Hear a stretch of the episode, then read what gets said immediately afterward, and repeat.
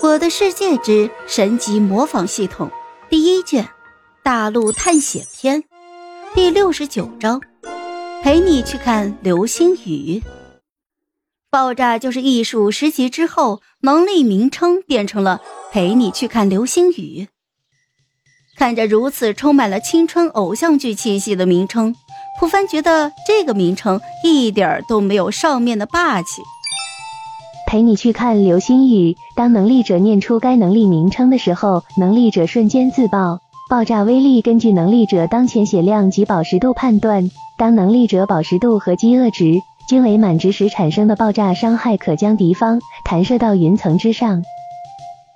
与此同时，在萤石粉末的作用下，被击飞者在飞行过程中会不断的发出光亮，犹如流星一般。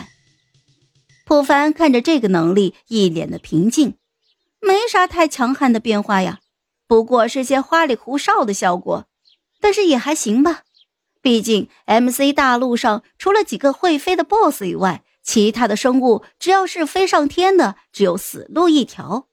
所以这个能力的伤害还是挺高的，但是这也有一个很大的缺点，那就是被杀的怪物飞走了，摔死之后的经验点。就找不到了，让人有一种我杀了但又没杀的感觉。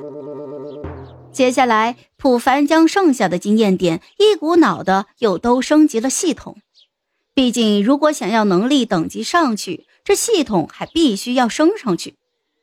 处理完一切之后，普凡伸了一下懒腰，揉了揉干涩的眼睛，突然这脑海里就响起了系统的提示音：“我是猫，能力升级成功。”当前等级为一级，普凡的手就这样放在了眼前，蒙圈了。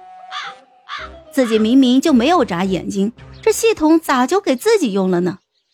不过普凡也没有当回事儿，毕竟现在村子里面也没啥好模仿的了。而系统等级升级之后，普凡看了一眼能力，发现。我是猫的能力名称和刚才爆炸就是艺术的能力升级一样，并没有什么名称变化，都是在后面加一。而系统给出的答案也很雷人，说是因为名称太多占内存，所以就统一一下，后面每升十级修改名称的能力。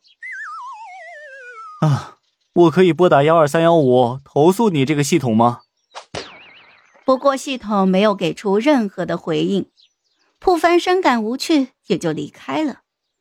普凡现在还是感觉内心慌慌的，因为他感觉村民的事情还没有处理完，对方肯定还会再来，因为幻魔者还没有露面。虽然被称为首领，但在游戏里面，如果想处理到灾厄事件，是必须要杀死幻魔者的。想到这里，普凡一下子就来了主意，赶到了村长的住所。这村长有两个屋子，一个是高高的塔楼形状的建筑，看起来就像是一个巨大的烟囱，这是他用来制作药水的地方。而第二个房子就在炼药房的隔壁，距离不是很远。普凡直接在炼药房找到了对方。看到普凡来了，村长笑脸相迎。哎呦，我们的副村长来了！哎，不知道所谓何事啊？普凡礼貌的回应了一下，便说明了来意。是这样的，村长，我觉得村民那些恶人袭击村子并没有结束，对方肯定会卷土重来的。所以我这边在想啊，我们是不是应该多研制一些铁傀儡出来？这样的话，我们村子也会更加安全一些。好了，这一集我就讲完了，朋友们。该你们帮我点点赞和评论一下啦！有月票的也一定要投给我哦，感 谢感谢。